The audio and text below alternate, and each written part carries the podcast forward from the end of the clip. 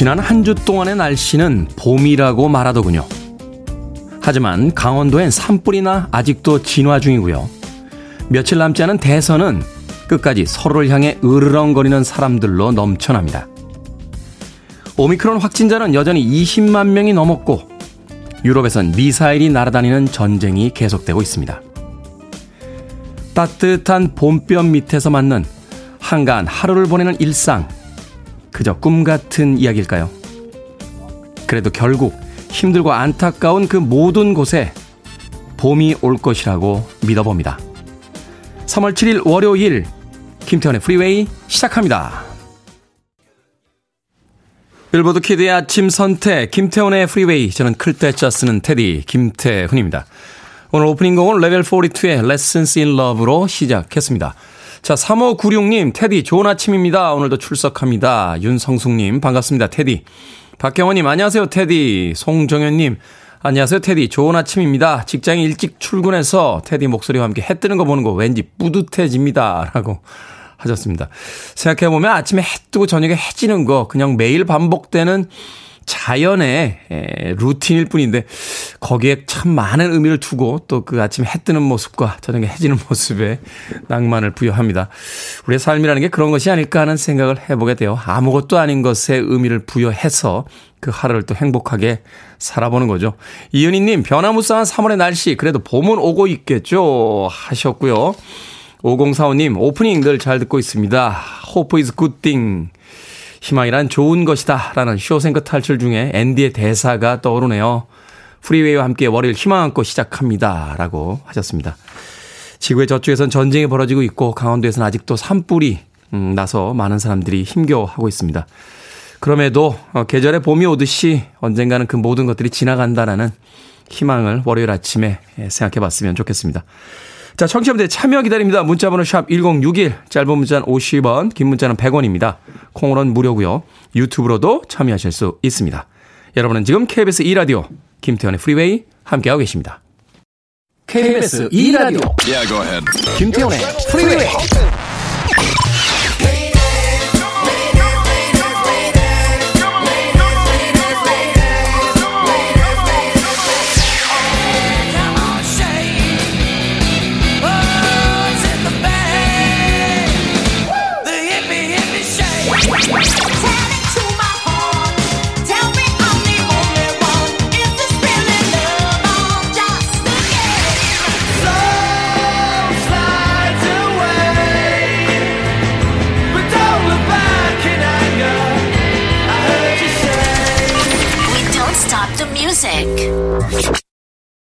메리 윌슨의 Just What I Always Wanted 듣고 오셨습니다. 마지막 슈프림의 멤버다라고 불리우는 여성 아티스트죠. 어, 다이아나 로스가 떠난 뒤에도 팀을 떠난 뒤에도 어, 메리 윌슨은 슈프림에 가장 오래 남아 있었던 멤버로서 기억이 됩니다. 자서전의 제목이 Dreamgirl이었던 거로 기억을 하고 있어요. 왜 Dreamgirls라고 하는 그 뮤지컬 영화가 있었죠. 그 영화 제목에 에, 등장했던 Dreamgirls가 바로 메리 윌슨의 자서전의 제목이기도 했습니다. Just What I Always Wanted 듣고 왔습니다. 자, 김범선님 항상 라이딩하는 차 안에서 듣다 오늘은 집에서 오프닝부터 청취하고 있습니다. 이번 주도 화이팅! 오늘도 행복하자! 라고 하셨습니다. 오늘 쉬고 계신가요? 김범선님? 자, 조윤선님, 우리 집은 코로나 확진으로요. 둘째 아이 오늘 첫 등교, 첫 아이는 내일 중학교 첫 등교, 남편은 목요일 출근. 테디 저는 외치고 싶습니다. 지긋했던 겨울아 잘 가라 썩 가라 라고 하셨습니다. 최근에 코로나 확진자 숫자가 늘어나면서 아이들이 또 한 명 이렇게 걸리면 가족 전체가 걸리게 되는 경우가 아, 늘어나고 있습니다. 이 시기 잘 버티며 지나가야겠죠. 어, 그래도 어, 이긴 터널 끝에 희망이 보이고 있다라고 어, 생각이 듭니다. 날씨가 점점 따뜻해지듯이 코로나도 2년에 걸친 이 긴 괴롭힘 좀 끝내고 이제 우리 곁에 좀 물러가줬으면 하는 바람 가져봅니다. 조윤서님에게요. 제가 피자 세트, 피자 한 판 보내드리겠습니다. 아이들과 함께 집에서 맛있게 나누시고 남아있는 겨울 잘 버티시길 바라겠습니다. 3787님, 어제 달리기 1주년 기념으로 풀코스 42.195km를 완주했습니다. 기록은 4시간 4분. 기쁜 순간을 프리웨이 테디가 나누고 싶어서 글 씁니다. 좋은 음악과 상식 잘 듣고 있습니다. 하셨습니다. 마라톤 풀코스를 완주하셨어요? 42.19km를? 와, 대단하시네요. 기록은 4시간 4분. 아, 요게 조금 아쉽네요. 5분만 빨리 들어오셨으면. 이게 이제 서브 3라고 해서 마라톤 뛰시는 분들은 그 목표가 있습니다. 그러니까 3시간대에 진입하는 거. 2시간대 진입은 사실은 이제 아, 거의 뭐 올림픽 선수들이나 할 수 있는 거니까 이제 3시간대에 진입하는 이게 이제 서브 3라고 해서 3시간 어, 안쪽으로 들어가는 거. 4시간 4분. 네. 이 정도면 이제 서브 5인가요? 조금 있으면 서브 4 이렇게 떨어지겠군요. 아무튼 기록 완, 그 완주와 달성도 중요합니다만 부상당하지 않게 조심하십시오. 이게 40km 넘는 구간을 기간을 계속 뛰는 거기 때문에 이 관절에 굉장히 무리가 많이 옵니다. 저는 제일 많이 뛰어본 게 11km까지 뛰어봤어요. 어, 근데 관절이 안 좋아서 어, 더 이상은 달리기가 쉽지가 않습니다. 야, 마라톤 풀코스를 뛸 수 있다. 인생의 버킷리스트 중에 하나였는데 3787님 이루셨군요. 인생의 버킷리스트를 아메리카노 모바일 쿠폰 한 장 보내드립니다. 열심히 뛴 사람은 한 잔 드시면서 예, 편안하게 아침을 맞으실 자격이 있으십니다. 3787님. 한동호님, 테디 의상 보니까 봄이 오고 있군요. 하셨는데 무슨 말씀이세요? 겨울철 내내 입었던 옷인데.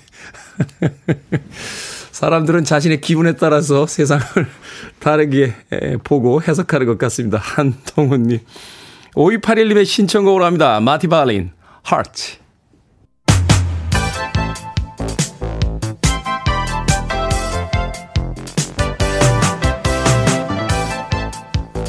이 시각 뉴스를 깔끔하게 정리해드립니다. 뉴스 브리핑 캔디 전희연 시사평론가와 함께합니다. 안녕하세요. 안녕하세요. 전희연입니다. 경북 울진과 강원 삼척 저도 여름이면 자주 가는 곳인데 여기 일대 산불이 크게 났습니다. 특별 재난 지역으로 지정이 됐고요. 어제는 문재인 대통령이 피해 현장 방문했죠. 예, 하루빨리 산불이 좀 잡혔으면 좋겠는데요. 네. 일단 문재인 대통령이 어제 경북 울진, 강원 삼척 산불 피해 현장을 방문해 이재민들을 위로했고요. 또 경북 울진, 강원 삼척이 특별 재난 지역으로 선포됐습니다. 특별 재난 지역으로 선포가 되면 일단 정부에서 해당 지역에 대한 피해 조사를 하면서 복구 계획을 수립하는데요. 주택을 비롯한 사유 시설에 대해선 복구비 70%또 공공시설 50%를 국비로 지원할 수 있고요. 음. 피해 주민들 분들은 생계구호를 위한 생활 안정금 지원받고 전기요금, 도시가스요금 등 공공요금 감면 혜택이 주어지게 됩니다. 일단 청와대에서는 뭐 강원도 강릉시와 동해시에 대해서도 산불 진화가 끝나면 피해 상황을 종합적으로 고려해서 특별 재난 지역 선포를 추진할 예정이라고 밝혔습니다.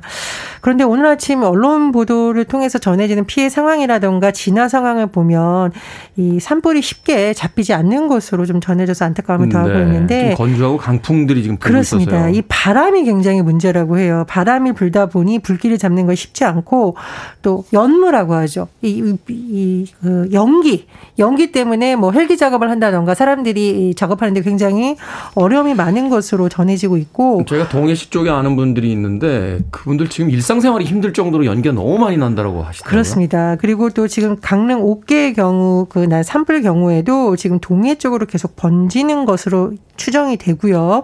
산림당국이 이제 동해안 일대 계속 오늘도 진화에 나선다고 하는데 지금 피해 상황 어제 6시까지 집계된 중앙재난안전대책본부 발표를 보면 1만 5,420헥타르 이게 여의도 면적의 53배, 53배, 아. 축구장 2만 1,597배 면적이라고 합니다. 엄청나네요. 이게 나무도 나무지만 그 안에 있던 이제 그 동물들이라든지 그렇습니다. 생태계 전체가 지금 다 파괴가 되는 거죠. 복구에는 뭐 더 많은 시간과 오랜 노력이 필요할 것으로 보이고요.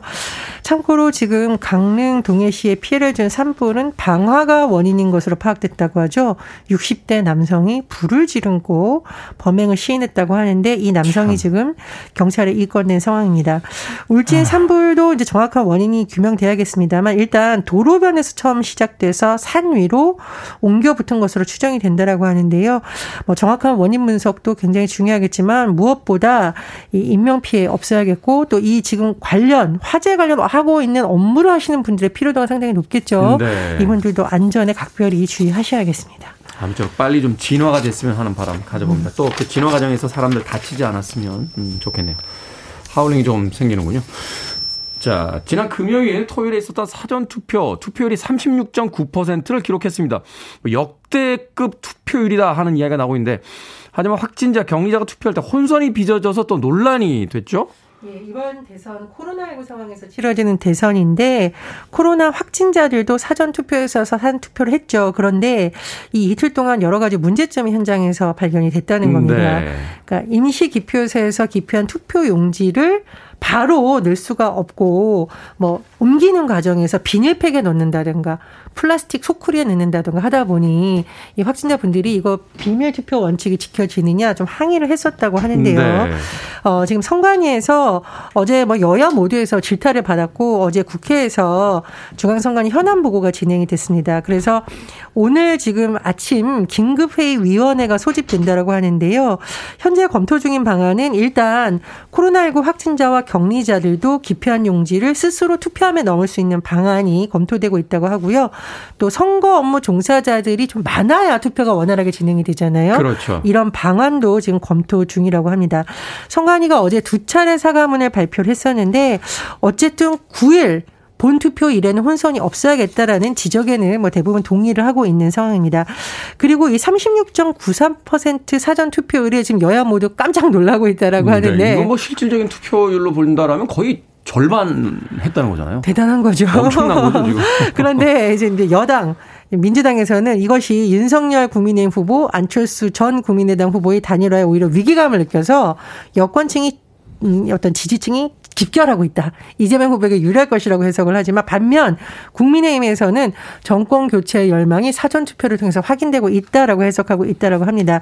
어쨌든 뭐 높은 투표율이라는 것은 국민들이 그만큼 투표에 관심이 높다라는 건데 본 투표일에도 이런 흐름이 나타낼지 주목이 됩니다. 어떤 분들은 그런 각기 다른 해석에 대해서 주술적 해석이라고 하시더라고요. 본인들이 원하는 대로 해석을 한다. 자, 대선을 이틀 앞두고요. 후보들 막바지 총력전을 펼치고 있습니다. 어떤 지금 상황인가요? 민주당은 인물론, 그러니까 이재명 후보가 유능하다, 유능한 리더십이다를 강조하고 있고 국민의힘은 정권 교체론을 지금 강조하고 있죠. 막판 격전지 지역으로 보면 역시 수도권이 될 것이라는 전망이 많이 나옵니다. 수도권 유권자가 전체 유권자의 절반 이상이라고 하고요. 사전 투표를 검토한다 하더라도 두 명 중 한 명은 아직 투표권 행사하지 않은 것이기 때문에 네. 후보들 모두 일정을 좀 조율하겠습니다만 막바지에는 수도권 유세에 집중할 것으로 정해졌고요. 자 이번 선거의 또 다른 핵심 부동층은 여성이라고 지금 알려져 있죠. 2030 그래서 특히 여성들. 예 그렇습니다. 그래서 이재명 후보가 최근에 온라인 커뮤니티 여성 회원이 많은 곳을 적극적으로 방문하고 있다고 하고 국민의힘에서는 또 4050 여성 부동층이 많은 것으로 보면서 안전 문제, 교육 문제 등을 강조해 나갈 예정입니다. 네. 자, 우크라이나와 러시아의 전쟁 정말 확전되지 않는 게 확전되는 게 아닌가 하는 또 걱정이 들고 있는데 미국이 우크라이나에 폴란드 전투기를 지원한다. 하는 뭐 그 방안을 검토 중이다 하는 이야기가 나왔습니다. 예, 젤렌스키 우크라이나 대통령이 동유럽 국가들에게 전투기를 지원해 달라고 요청을 했었다고 하고요. 네. 이에 따라서 미국 백악관을 비롯한 이른바 서방 국가들에서 우크라이나에 폴란드 전투기를 지원할 수 있는 방안에 대해서 어, 폴란드나 다른 동맹국들과 논의 중이라고 외신이 지금 보도하고 있습니다. 어, 지금 폴란드가 만약에 우크라이나에 전투기를 지원할 경우 폴란드에서 보유했던 러시아산 미그기를 희망한 것을 것으로 알려져 있고요. 네. 대신 이제 폴란드도 군사력 공백이 발생하면 안 되잖아요. 그래서 미국의 F-16 전투기로 폴란드의 군사력 공백을 채우는 방안이 검토된다고 하는데 다만 이 같은 안이 백악관과 의회 승인을 거쳐야 되기 때문에 향후 상황을 조금 더 지켜봐야 되는 시점이라고 할 수 있겠습니다. 네. 21세기 전쟁이라니요. 자, 오늘의 시사 엉뚱 퀴즈 어떤 문제입니까? 예, 사전 투표에서 확진자 투표와 관련된 혼선이 있었다는 소식 전해드렸습니다. 성관이가 질타 겸허히 받아들이고요. 본 네. 투표에서 이런 일이 정말 없어야겠죠. 질타하니 쫄깃한 수타 짜장면이 생각나드리는 오늘의 시사 엉뚱 퀴즈. 자, 자장면은요, 잘게 썬 돼지고기, 양파, 해물 등을 이것과 함께 볶아서 삶은 국수에 비벼 먹는 음식입니다. 중국식 된장인 이것은 무엇일까요? 이거 생양파 찍어 먹어도 맛있습니다. 네. 네. 1번 춘장, 2번 추장, 3번 주차장, 4번 선수 입장. 정답 아시는 분들 지금 보내주시면 됩니다. 재미는 오답 포함해서 총 10분께 아메리카노 쿠폰 보내드립니다. 짜장면은요, 잘게 썬 돼지고기와 양파, 해물 등을 이것과 함께 볶아 삶은 국수에 비벼 먹는 음식입니다. 중국식 된장인 이것은 무엇일까요? 1번은 춘장, 2번은 추장, 3번은 주차장, 4번은 선수 입장 되겠습니다. 문자번호 샵 1061, 짧은 문자는 50원, 긴 문자는 100원, 콩으로는 무료입니다. 뉴스브리핑 전현 시사평론가와 함께했습니다. 고맙습니다. 감사합니다.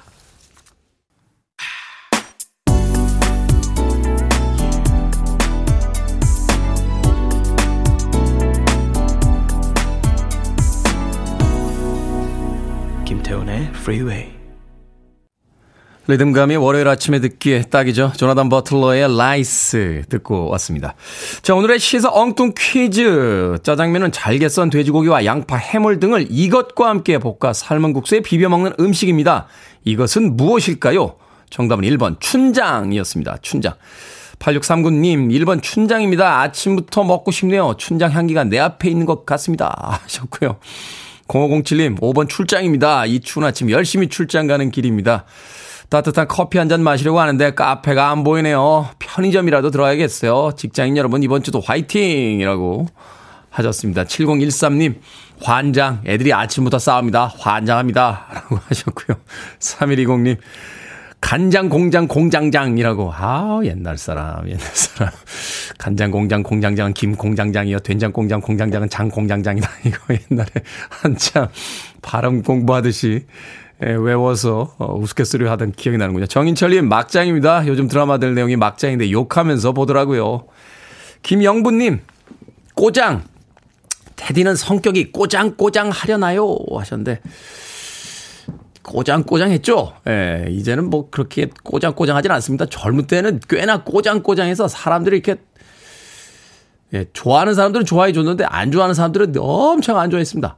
아, 여러 사람 모인 자리에서 뭐라고 뭐라고 얘기하면 제가 그건 아니지 않냐? 라고 이야기를 해서 사람들 꽤나 불편하게 만들었던 예, 그런 옛날 시절도 기억이 납니다. 예전에 음반회사 다닐 때요. 그 해외에 그 컨퍼런스 회의 가면 이제 본사 사람들이 막 열심히 뭐라고 설명을 합니다. 그러면 이제 야 코리아 넌 어떻게 생각하니? 라고 하면 어 I don't think so 라고 해서 막 당황시켰던 기억이 나요. 예, 그때 우리 팀장님께서 어, 너 영어 어디서 배웠냐? 그래서 독학했죠. 그랬더니 그래서 영어가 그렇구나. 라고 이야기를 하셨던 기억이 납니다. 지금은 그렇지 않습니다. 네.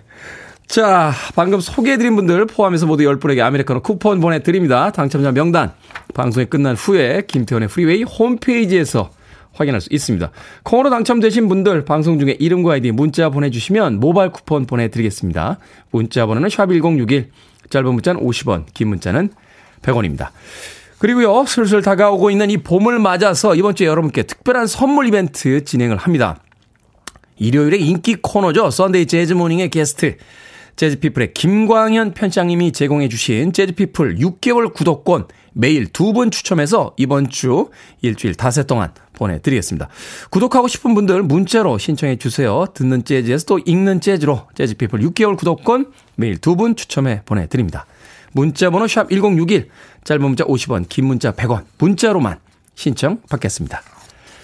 자, 테일러 데인의 음악으로 갑니다. Tell it to my heart.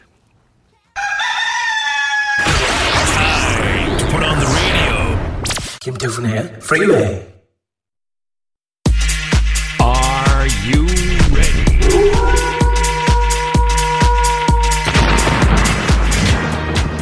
여러분들의 고민 해결 제가 도와드리겠습니다. 결정은 해드릴게 흰색의 상담소.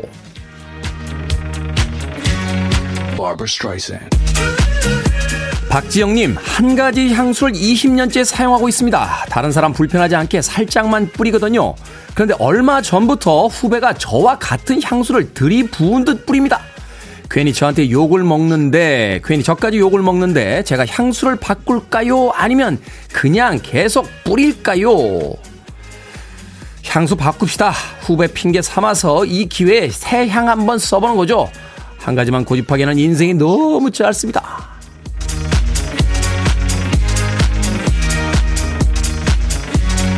8636님, 썸남에게 살짝 화를 냈는데요. 그 후로 뭔가 좀 뜨뜻미지근합니다.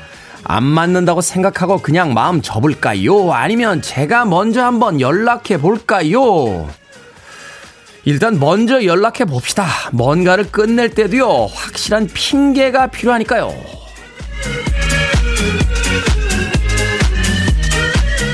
1933님, 사내 연애하다가 헤어지고 퇴사했는데 동생이 그 회사에 면접을 보러 갑니다. 우연이라도 전 남친을 보고 싶은데 동생 면접 볼 때 회사에 데려다 줄까요? 아니면 혼자 가라고 할까요? 혼자 가라고 하세요. 그 회사에 다시 갔다 우연히 전 남친이 다른 여사원하고 연애하는 거 보셨는데 그 여사원이 물어보죠. 저 여자 누구야? 그러면 전 남친은 글쎄 잘 기억이 안 나는데 이런 상황 맞닥뜨리고 싶지 않으시면요.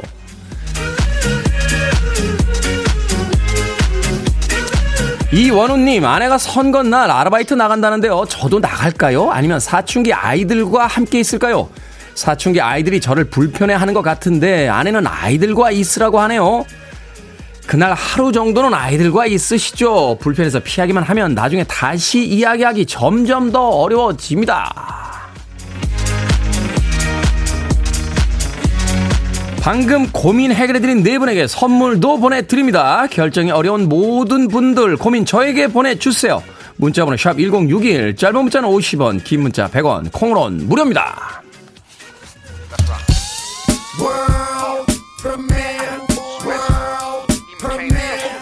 2부입니다. Got what you need.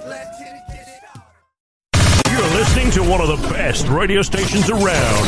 You're listening to 김태훈의 Freeway.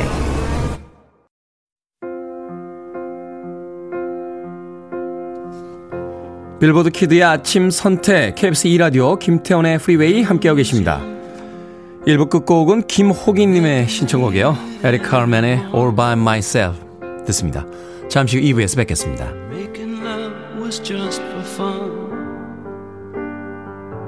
Those days are gone.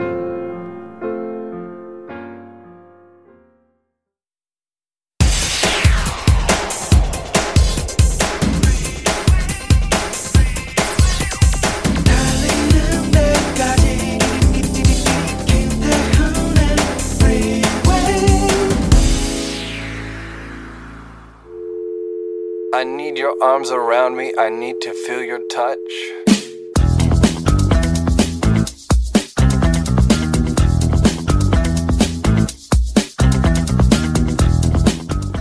아깝다. 양광모. 화를 내는 시간이 아깝다. 슬픔에 젖어 있는 시간이 아깝다. 다른 사람을 비난하는 시간이 아깝다. 지나간 시간을 후회하는 시간이 아깝다. 다른 사람이 가진 것을 부러워하는 시간이 아깝다. 아직 다가오지 않은 일을 걱정하는 시간이 아깝다. 모든 것은 흘러가고 다시 돌아오지 않으니 지금 이 순간이 참으로 아깝지 않은가? 아까운 인생을 불행의 시간으로 흘려보내지 말라. 불행을 선택하기에는 인생이 너무 짧다.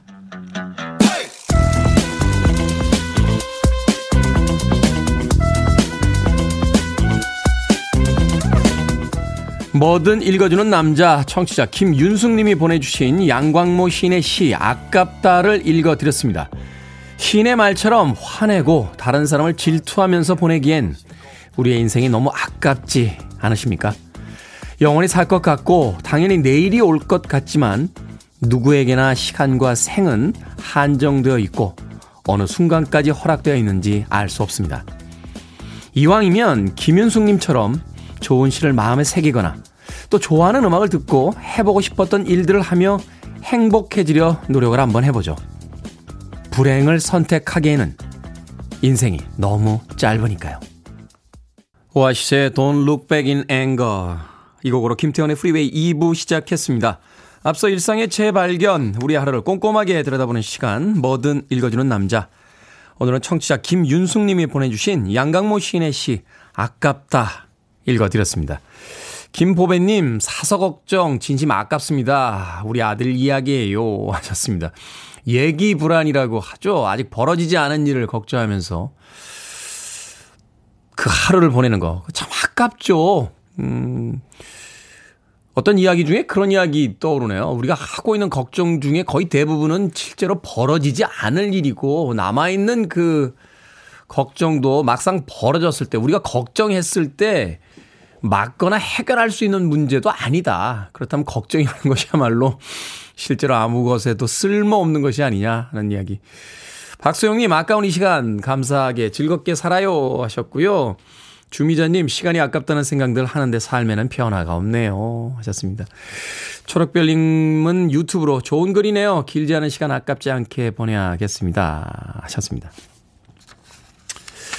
아깝죠. 어, 남아있는 모든 것들이 다 아깝습니다.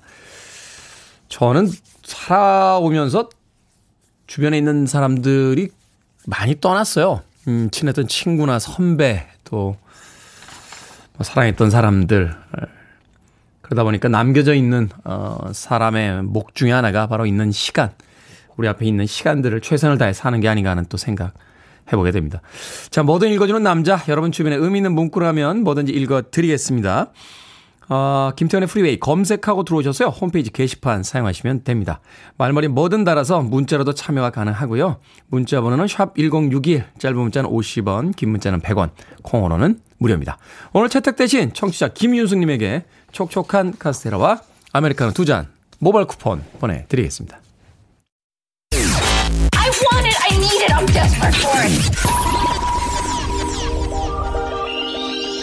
Okay, let's do it. 김태훈의 Freeway 뭐 그렇게 격렬하거나 자극적이지 않아도 이렇게 아름다운데 우리는 인생에서 이렇게 바라는 것이 언제부터 많아졌는지 모르겠습니다. 고승현 씨께서 신청해 주신 엠브로시아의 I Just Can't Let Go 그리고 에미 그랜트의 Stay For A While까지 두 곡의 잔잔한 음악 들려드렸습니다. 자, 3026님, 테디, 고구마 삶고 있습니다. 아침을 간단히 먹으려고요. 하셨습니다. 아, 고구마 맛있죠. 고구마에 잘 익은 김치 거기에 우유 한 잔 딱 먹으면 네, 아침이 아주 달걀도 두 개 있어야죠. 네, 달걀. 달걀 하나에 한 4에서 7g 정도의 단백질이 있으니까 두 개 정도 먹어주면 이제 한 10g 정도 어, 나오는 겁니다. 단백질 섭취량 혹시 알고 계십니까? 네, 자기 체중에다 0.89 정도 곱하면 됩니다. 네, 그 정도 먹어줘야 됩니다. 닭고기 가슴살이 한 120g일 때 단백질이 한 25g 정도 나오는 걸로 제가 알고 있습니다. 이런 건 제가 왜 알고 있는 걸까요? 도대체. 그냥, 그냥 식당에서 주시는 대로 맛있게 먹으면 되는데. 3916님, 아침 고구마 맛있죠? 네. 김수연님, 오늘 음악들 편안하면서 잔잔한 흐름이 좋네요. 하셨고요. 아, 0796님께서는요, 테디, 남편이 산불 감시원 알바하는데 같이 출근하고 있습니다. 하셨습니다. 좀 강원도에서 그 산불, 어, 좀 심각한 상황이죠. 많은 분들께서 또 자원봉사도 하시고 알바도 하고 계신데 아무쪼록 어, 본인들 위험하지 않도록 조심하시길 바라겠습니다. 7573님, 테디 어제 회사 단톡방에요. 동료 두 명의 확진으로 이번 주 격리해서 그 빈자리 또 두 배로 뛰어다녀야 할 것 같습니다. 이번 주도 고단함 예약입니다. 하셨는데, 바로 그런 게 동료죠. 그렇죠? 7573님. 그분들도 돌아오시면, 음, 고맙다는 인사 꼭 하실 겁니다. 장영수님, 가족들과 어제 낚시 갔는데요. 물고기 반만 주고 왔어요. 긴 시간 세월만 낚다 왔습니다. 잘 잡히는 날도 있겠죠. 하셨는데, 그 발상이 참 멋지네요. 어, 낚시 갔는데 물고기 못 잡았어요. 하는 게 아니라 물고기 밥 주고 왔습니다. 라고 하셨습니다. 그렇게 생각하면 인생이 좀 더 평화로워지죠. 장영수님, 제가 밥 드릴게요. 어, 불고기 버거 세트 보내드리겠습니다. 물고기 밥 주고 오셨으니까 불고기 버거 세트로 밥 드시길 바라겠습니다. 421님, 지인 추천으로 출근길에 잘 듣고 있습니다. 노래와 상식 그리고 유머까지 참 괜찮은 분이신 것 같아요. 잘 부탁드립니다. 하셨는데 결정적인 인물 얘기를 빼놓으셨군요. 상식과 유머와 인물은 언제나 있을진데 그 중에 최고는 인물이다.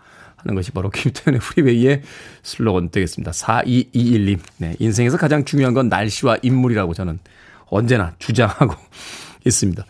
자, 이번 주에 특별한 선물 이벤트 또 있습니다. 일요일에 게스트 김광현 재즈피플 편지장님께서 재즈 잡지 재즈피플의 구독권을 여러분들께 나눠 드립니다. 2022년 올해 재즈 음악과 더 가까워지고 싶다 하시는 분들 신청해 주시면 됩니다. 오늘부터 금요일까지 모두 두 분 추첨해서요. 재즈피플 6개월 구독권 보내드리겠습니다. 문자로만 신청을 받습니다. 문자번호 샵 1061, 짧은 문자는 50원, 긴 문자는 100원입니다. 당첨자는 방송이 끝난 뒤에 김태현의 프리웨이 홈페이지에서 확인할 수 있습니다. 자, 1733님께서 신청하셨습니다. 뱅글스, Manic Monday.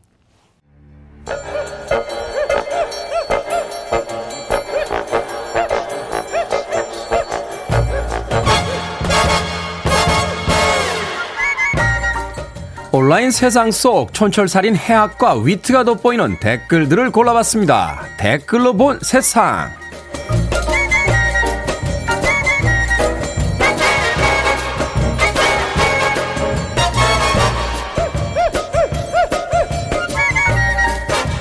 첫 번째 댓글로 본 세상. 현존하는 국내 유일 PC 통신 업체 유니텔 6월 30일 서비스 종료를 공지했습니다. 영화 접속에서 이 PC 통신 업체 채팅방을 사용해 화제를 모으기도 했었는데요. 1996년 서비스를 시작해 올해 막을 내리고 나면 1990년대 2세대 PC 통신 서비스는 모두 문을 닫게 됩니다. 여기에 달린 댓글들입니다. 키바님, 아니 저게 아직까지 남아 있었다는 게 더 놀랍습니다. 안 쓴 지 오래됐지만 접속음은 아직도 기억이 나는군요. 사막 여우님, PC 통신 쓰던 시절이 너무 그립고 그 시절로 돌아가고만 싶네요. 익숙했던 것들이 하나둘씩 사라져 가죠. 한편으론 익숙했던 것이지 최근에 우리가 많이 사용했던 것은 아니니까 자연스럽게 사라져가는 게 아닐까 하는 생각도 해보게 됩니다. 잊혀지고 사라지는 것들은 다 이유가 있겠죠.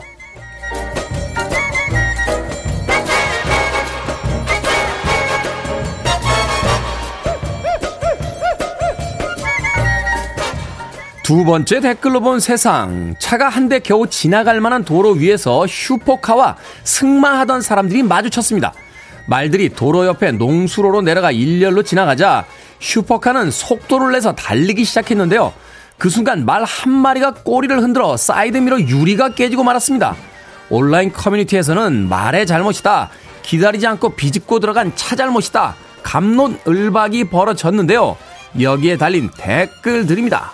쭈님, 의외로요, 슈퍼카보다 말이 비싼 몸일지도 모른다고요. 누리님, 말꼬리 힘이 정말 굉장하네요. 한 번에 유리를 깨뜨리다니요. 말이랑 마주칠 일이 있으면 피해야겠어요. 뭐 누가 잘못했는지는 잘 모르겠습니다만 한 가지 사실은 분명히 알게 됐죠. 길에서 말을 만나면 함부로 옆으로 지나가지 마라. 근데 어디 가야 말을 만날 수 있는 겁니까?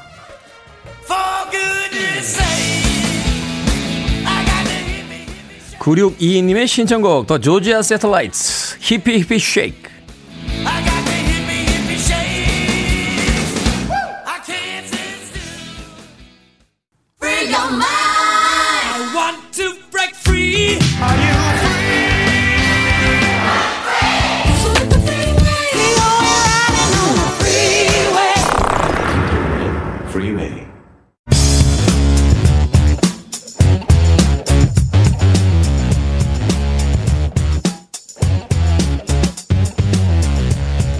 월요일은 과학 같은 소리 안에 주말에 푹 쉬었던 우리의 두뇌를 깨워주는 시간입니다. 과학 커뮤니케이터 궤도와 함께합니다. 그런데 궤도 씨가 개인적 사정으로 인해서 오늘은 전화로 연결합니다. 여보세요. 예, 안녕하세요. 궤도입니다. 네, 잘생긴 얼굴 못 봐서 좀 아쉽긴 합니다만 그래도 오늘 전화를 통해서 또 월요일 아침 주말에 쉬었던 우리 두뇌를 좀 깨워 주시길 부탁드리겠습니다. 예, 저는 유튜브로 지금 태우님 보고 있, 보고 있습니다. 아, 저의 잘생긴 얼굴은 보고 계시고요. 예, 저는 보고 있습니다. 음, 네. 그렇군요. 음, 네. 아침부터 기분이 좋으실 것 같습니다. 자, 아, 네. 자, 오늘은 인간에게 가장 중요한 장기죠. 뇌에 대해서 알아보도록 하겠습니다. 상대적으로 과학의학이 발달하지 않았던 과거에 이 뇌를 어떻게 인식을 했을까요? 예전에는 왜 마음이 가슴에 있다고 이렇게도 생각을 했었잖아요. 네, 맞아요. 그 이집트인들 같은 경우에 사후세계를 믿었는데 네. 그들이 이제 미라를 만들었어요. 그래갖고 음. 사망 후에 시체를 보존하는 과정을 굉장히 중요시 여겼는데 뭐 미라가 이제 붕대가 좀 감겨 있잖아요. 그렇죠. 근데 아무리 꼼꼼하게 감아도 이 박테리아 때문에 피부와 살이 완벽하게 마른 상태가 되질 않았어요. 그러다 보니까 이제 미라가 돼야 되는데 부패에서 해골만 남았었죠. 근데 이거를 음. 여러 번 시행착오를 겪다 보니까 알아낸 게 아, 이 부패가 내부의 장기부터 시작되는구나. 그래서 이제 장기를 제거하기 시작을 했는데 네. 지금 말씀하신 것처럼 장기에도 우선순위가 있었어요. 그래서 그 당시에는 마음이 담겨 있다. 그래서 굉장히 중요한 장기로 우대받던 심장, 심장을 제외한 나머지 장기는 전부 다 단순한 제거의 대상이었는데 네. 예, 특히나 그 단단한 머리뼈 안쪽에 있다 보니까 이게 깔끔하게 제거가 너무 어려웠던 거예요, 뇌가. 그래서 이 뇌를 제거하려고 코에다가 쇠로 된 갈고리를 집어넣어서 이제 그- 긁어냈죠. 약간 음. 찌꺼기처럼. 예. 음, 뭐 그래서 그렇게까지 디테일하게 월요일 아침부터는 이야기 안 해주셔도 될 것 같은데. 근데 이제 그만큼 뇌가 천대받는 장기였지만 음. 이제는 얼마나 중요한지를 알고 있는 거죠. 그렇죠. 사실 그 이제 고대에서 어 어떤 과학적인 그 지식이 없이 생각했을 때 뇌라는 건 그냥 머리에 있는 어떤 장기일 뿐이지 마음이나 생각하는 건 이제 가슴에 다 있다. 느끼는 건 가슴에 다 있다. 이렇게 생각을 했던 건데 맞아요. 이제 현대에 와서 과학이 발전하면서 본격적인 이제 뇌에 대한 연구가 시작이 됐다. 그럼 언제부터 우리는 뇌를 이제 생각하는 기관으로 생각을 하고 연구를 하기 시작한 겁니까? 예, 이 뇌가 두개골 자체가 굉장히 단단한 뼈다 보니까 네. 이 뇌를 연구하려면은 너무 힘든 과정을 거칠 수밖에 없어요. 네, 그렇죠. 그리고 예전에 우리 김일 선수는 안토니오 이노끼를 다 박치기로 해결하셨었는데. 그렇죠. 예. 네. 또 이제 뇌 구조를 좀 자세하게 연구하려면은 이 뇌를 방부 처리를 해야 되는데 아. 이게 가능한 게 100년도 채 되지 않았다고 알고 있습니다. 방부 처리를 예. 하는 게 100년이 되지 않았다. 예. 그리고 또 이제 뉴, 이 뉴런이라 불리는 신경세포 구조가 있어요. 이거를 네.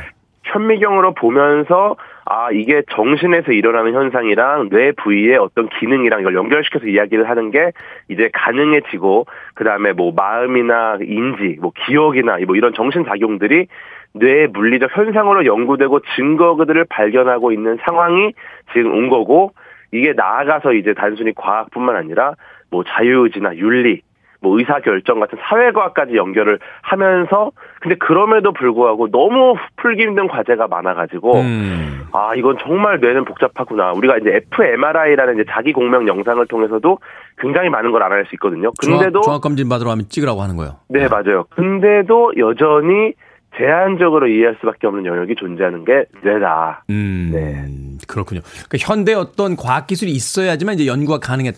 말하자면 이제 그 과학 실험들 보면 뇌에다 이렇게 머리에다 전극 이렇게 달아놓고 나서 네네, 밥 먹을 때 맞아요. 어디가 활성화되는지. 그쵸, 뭐 그쵸. 슬픈 영화를 볼 때 어디가 활성화되는지 이제 그쵸, 이런 게 체크가 돼야 이제 뇌의 어떤 부위별 네. 기능 이게 연구가 되는 거군요. 맞아. 이거를 점점 더 정밀하게 할 수 있고 음. 점점 더 자세하게 들여다볼 수 있고 이걸 분리시켜 할 수 있고 여러 가지 고민할 수 있게 된 거죠. 아, 그렇군요. 우리가 흔히 이제 인류 역사상 가장 똑똑했던 사람이라고 하면 이제 아인슈타인 이야기를 많이 하게 되는데 아 그렇죠. 근데 이 천재 과학자였던 아인슈타인이 왜 생전에 그런 이야기를 했잖아요. 나의 두뇌가 남들과 그렇게 크게 다를 게 없다. 그러니까 내가 아, 죽은 후에 네네. 내, 나의 어떤 뇌를 한번 관찰해 보면 알 수 있을 거다. 네, 이 아인슈타인의 뇌 도난 사건 아마 들어보셨을 것 같은데 뇌가 그- 도, 도난 당했어요? 예 도난당했어요. 그 20세기 최고의 과학자이자 인류 최고의 천재라고 불리는 아인슈타인이 이제 76세 나이로 복부 대동맥류 파열로 사망을 하거든요. 근데 네. 그때 부검을 맡았던 병리학자 토마스 하비라는 분이 이 뇌를 훔칩니다. 예, 그래갖고 월- 원래는 아인슈타인이 본인의 몸을 기증하려고 했어요. 근데 기증하려고 했는데 사람들이 너무 자신을 신격화하는 것 같아서 아 이렇게 신격화하는 거 원하지 않는다. 그래서 그냥 화장을 해달라고 했는데 네. 가족들은 제대로 화장을 했거든요. 아. 그런데 몇십 년이 지나서 스티븐 랩이라는 기자가 아인슈타인의 뇌 사진을 갑자기 공개를 해요. 네. 알고 보니까 그 당시에 토마스 하비가 뇌를 훔쳐서 촬영을 하고 이거를 240조각으로 잘라서 연구를 했던 거죠. 뇌를. 네, 근데 이게 범죄 행위였는데 하비는 다- 그때 당연, 그 남의 뇌를 허락을 안 받고 연구를 하는 게 어디 있습니까? 아 근데 이제 이걸 인류를 위한 것이었다 주장을 했고 그때 하비가 아인슈타인의 아들에게서 허락을 받았다라고 주장을 했는데 네. 이미 그때 아들은 사망을 해서 확인하는 게 어려웠어요. 예. 음. 그리고 이제 이게 딱 떴는데 전 세계 과학자들이 서로 연구하겠다고 몰려가지고 범죄 조사 자체가 좀 흐지부지가 되어버렸어요. 아, 네. 이슈가 이슈를 덮어버렸군요. 그렇죠. 근데 이제 중요한 건 20년간 연구를 했는데 아인슈타인의 뇌가 일반인보다 가볍다는 것 외에 별다른 성과가 없었고 뭐 가볍, 가볍다, 오히려.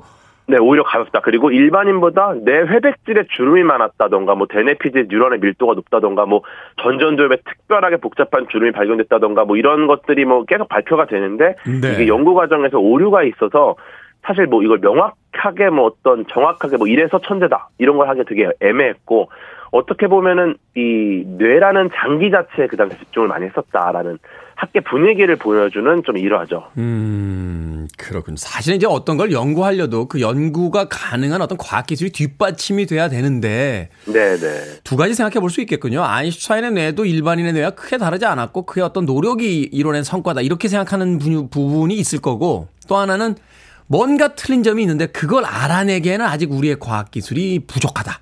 그렇죠, 그렇죠. 어, 이렇게 얘기해 볼 수도 있겠네요. 네. 그나저나, 왜 남의 뇌를 자기들 마음대로. 너무 궁금했던 거죠. 그럴 수 있을 것 같아요. 네. 자, 음악 한곡 듣고 와서 이 뇌에 대한 작동 원리라든지 뇌에 대한 어떤 미래 연구에 대해서 좀 더 알아보도록 하겠습니다. 사이프레스 힐입니다. Insane in the Brain. 사이프레스 힐의 Insane in the Brain 듣고 왔습니다. 빌보드 kid의 아침 선택, KBS 2라디오, 김태훈의 Freeway, 월요일 코너죠. 과학 같은 소리 안에 과학 커뮤니케이터 궤도와 함께 신비로운 장기, 뇌에 대해서 알아보고 있습니다. 이재경님께서요, 죽기 직전이랑 죽고 나는 몸무게 재서 빠지는 무게가 영혼의 무게라고 합니다. 예전에 영화도 있었죠. 27g인가요? 쇼펜 나왔던 영화로 기억이 되는데, 정확하진 않습니다. 영혼의 무게가 27g인지는. 자, 뇌에 대해서 오늘 궤도 씨와 함께 이야기 나눠보고 있는데, 최근에 보니까요, 유사 생체 장기, 뭐, 인공장기 개발도 활발한데, 인공뇌도 만들고 있다 하는 이야기를 들었습니다. 인공뇌를 만들어요? 이게 무슨, 무슨 의미죠? 아, 예. 일단은 우리가 그 뇌를 연구하기 위해서 고민을 과학자들이 많이 했습니다. 네. 그래서 어 19세기 말에 영국의 생리학자 리처드 케이턴이라는 분이 뇌파를 발견한 이후에 뇌의 작동 원리를 알아내고 노력을 많이 했는데 음. 그 이때 컴퓨터 과학자들도 동원이 됐어요. 예. 그래서 어떻게 언제시 됐냐면 우리 중앙 처리 장치의 핵심 기능을 통합한 마이크로 프로세서라는 게 있잖아요, 컴퓨터에. 음. 이걸 통해서 뇌를 이해할 수 있을 거다라고 기대를 한 건데 여기서 시작된 게 바로 망가뜨리기 연구입니다. 망가뜨리기 연구. 그 아, 아, 마, 아 그러니까 뇌에서 어떤 부분을 망가뜨리고 뭘 못하는지를 알. 아니 그런. 어 맞아요. 그런 비, 정확합니다. 그 비윤리적인 걸 하는 건가? 아, 비윤리적이든, 어, 일단은, 뭐, 윤리적인 문제도 고민이 필요하지만, 일단 게임기 같은 경우는 사실 인간의 뇌에 비하면 굉장히 단순하잖아요. 네. 이 게임기에 들어있는 8비트 마이크로 프로세서가 있어요. 이거를 음. 내부를 보면은 3,510개 트랜지스터가 있는데 현미경으로 이걸 보면서 하나씩 망가뜨린 다음에 결과를 확인을 하는 거죠. 트랜지스터 옛날에 그렇게 삼발이처럼 이렇게 됐던 그거, 네. 예, 그거, 아, 네, 기억이 나는. 그래서 요걸 하나를 망가뜨렸을 때 게임이 어떻게 보이냐, 뭐 어. 이걸 망가뜨렸을 때 이게 어떻게 바뀌냐, 뭐 이게 아. 어떻게 작동이 되냐, 이걸 해봤는데, 네. 예, 뇌 연구랑 비슷한 거죠. 뇌 연구도 특정한 부분이 손상된 환자, 뭐 우리 일부러 손상시킬 수는 없으니까 네. 특정한 부분 손상된 환자 행동을 보고 아 이 부위가 손상된 환자는 이런 행동을 하니까 이게 뇌에서 어떤 기능을 하는구나. 뭔가 이상한 행동을 하면 이 그 부위가 이상한 행동의 원인이구나. 이걸 알아내는 건데. 아, 그러니까 사고를 통해서 어떤 부상을 당한 사람들이 있다라면 그 사람의 이후에 어떤 징후들을 연구를 해서 그렇죠. 아, 이분이 좌측뇌를 좀 많이 다치셨는데 이런 어떤 뭐 운동신경에서 문제가 있구나, 뭐가 있구나, 감정을 잘 못 이런 것들을 이제 하나하나 체크해 나가는 거군요. 그렇죠. 그렇죠. 근데 재밌는 거는 일부 고장에 대해서 아무 일도 일어나지가 않는 거예요. 그러니까 뭐 이거 이거 이거를 어. 고장을 냈는데도 아무 문제 없이 게임이 돌아가는 거예요. 그러다 보니까 아 이게 망가뜨리기 연구로 고작 8비트짜리 단순한 회로조차도 분석이 안 된다라는 걸 알아냈고 음. 근데 인간의 뇌는 860억 개의 뉴런으로 구성이 되어 있습니다. 그러다 보니까 아 망가뜨리기 연구로 뇌 기능을 파악하는 건 불가능하다는 걸 깨닫고 그래서 방금 말씀하신 인공뇌, 뇌 organoid라는 거를 만들기 시작을 하죠. 아, 이 인공뇌, 뇌 오가노이드 이게 정확하게 뭡니까, 그러니까? 네, 이게 그 뭐 폐나 신장, 심장, 간, 소화기관 뭐 이런 장기를 모방한 유사 생체 장기를 오가노이드라고 부르는데 네. 뇌 오가노이드가 바로 뇌를 모방한 생체 장기. 그러니까 미니 뇌라고 하면 될 것 같아요. 아, 그러니까 기능을 못 하는 뇌를 대신해 줄 수 있다는 겁니까? 말하자면 이제 교통사고로 뭐 머리를 좀 다치셨다거나 혹은 알츠하이머나 이제 최근에 뭐 치매 환자들도 늘어나고 있는데 기억력이 네. 감퇴된다거나 하는 부분을 뇌가 해결해 줄 수 있는 그러니까 인공뇌가 해결해 줄 수 있는 뭐 그런 시대가 벌어진다는 건가요? 그러니까 이제 그런 시대가 벌어지면 너무 좋겠는데 네. 뇌라는 게 워낙에 어렵다 보니까 우선은 이걸 만든 게 망가뜨리기 연구로는 뇌 연구가 불가능하다. 왜냐면은 뭘 망가뜨려도 반응이 없는 것들이 있다. 그러다 보니까 뇌 연구를 위한 새로운 방법론이 필요해진 거죠. 그래서 아 이게 우리도 마이크로 프로세서 8비트짜리도 분석을 못했어요 제대로. 그런데 네. 재밌는 건 우리가 8비트도 분석을 못 해놓고 인류가 매우 복잡한 연산이 일어나는 컴퓨터를 만들어냈습니다. 그러니까 이 말은 분석이 아무리 어려워도 일단 만들어내는 건 가능하다라는 거거든요. 네, 그래서 희한하. 그렇게 생각해 보니까 네. 정말 희한하네요. 그거. 희한해. 우리는 컴퓨터를 제대로 분석을 못했는데도 만들어내요. 그러다 보니까 어. 아 만들어내고 나면 이해도가 높아지니까 분석을 할 수 있겠구나. 그래서 컴퓨터를 만든 것처럼 뇌를 만들어 보자 음. 해서 이제 시작을 한 거죠. 그러니까 망가뜨리기 연구의 한계 때문에 이 실험용으로 만들기 시작을 한 겁니다. 어느, 어느 정도 수준까지 와 있나요? 지금 그 인공뇌가? 네, 이게 사실 굉장히 어려운데 지금 최근에 만들어진 뇌 오가노이드가 미숙하지만 뇌의 기능을 수행하는 게 가능해졌어요. 그래서 어떤 반응이나 패턴을 통해서 신호를 어떻게 주고받는지, 뭐 어떻게 작용하고 반응하는지 이런 걸 통해서 다양한 연구를 하는 게 가능해진 거죠. 음, 이게 인공지능하고는 좀 다른 개념인가요? 네네. 그러니까 인공지능은 어떻게 보면 그 소프트웨어라고 볼 수 있죠. 어떤 하드웨어에 탑재된 소프트웨어가 마치 인간의 뇌처럼 얘가 이 프로그래밍이 돼서 네 뭔가 결정하고 음, 판단하고 음, 뭐 음. 뭐할 수 있게 어떤 걸 하는 거 선택하게 되는 건데 이거는 일종의 하드웨어를 만들어낸 거다. 근데 이것도 일반적인 컴퓨터 기계적으로 인간의 뇌를 모방한 하드웨어를 만든 게 아니라 실제 작은 인간의 뇌를 만들어 본 거죠. 아, 네. 그러니까 인공지능이라는 건 말하자면 이제 인간처럼 생각하는 기계를 만든 건데 그쵸. 이 뇌 organoid는 실제 뇌를 이제 기계적으로 만들어 보는 거다. 네, 근데 이제 과거에는 뇌의 형태나 구조를 비슷하게 만들었었는데 사실 이렇게 만든 뇌 organoid는 생각은 못했어요. 근데 신경세포의 활동을 모방하는 것이 가능해진 미숙하지만 음. 일부의 뇌 기능을 수행하는 뇌 organoid를 만들 수 있게 된 거죠. 미래 사회에서는 내가 공부 안 해도 그냥 16비트짜리 뇌에 오가노이드 이렇게 끼면 자동으로 다 공부가 되고 이러는 시대가 이제 오는 거군요. 아, 그러면 너무 좋은데, 근데 사실 이게 아직 한계가 굉장히 많아서. 안 돼요. 그런 시대가 오면. 우리는 다 외웠는데. 네. 그렇군요. 인간의 과학기술 과연 어디까지 갈 수 있을지, 뇌에 대한 연구까지 진행이 된다고 하니까 또 윤리적인 문제도, 어, 그 개발과 함께 또 생각을 해봐야 되지 않나는 또 생각이 듭니다. 뇌과학은 네. 또 언젠가 또 다른 시간을 마련해서 좀 더 자세히 여쭤보도록 하겠습니다. 네, 좋습니다. 과학 같은 소리 안에 오늘 뇌과학에 대해서 지금까지 과학 커뮤니케이터 궤도와 이야기 나눠봤습니다. 고맙습니다. 감사합니다.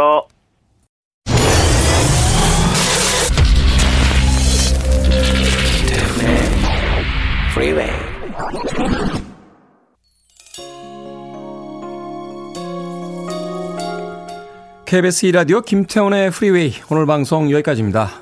김미정 씨께서요, 27g이 아니고 21g이에요. 라고 하셨습니다. 숀 펜이 주연을 맡았던 영화의 제목. 저도 나이를 먹나요? 기억이 가물가물해지네요. 오늘 끝곡은 레지나 벨의 Make It Like It Was 듣습니다. 저는 내일 아침 7시에 돌아옵니다. 편안한 월요일 보내십시오. 고맙습니다.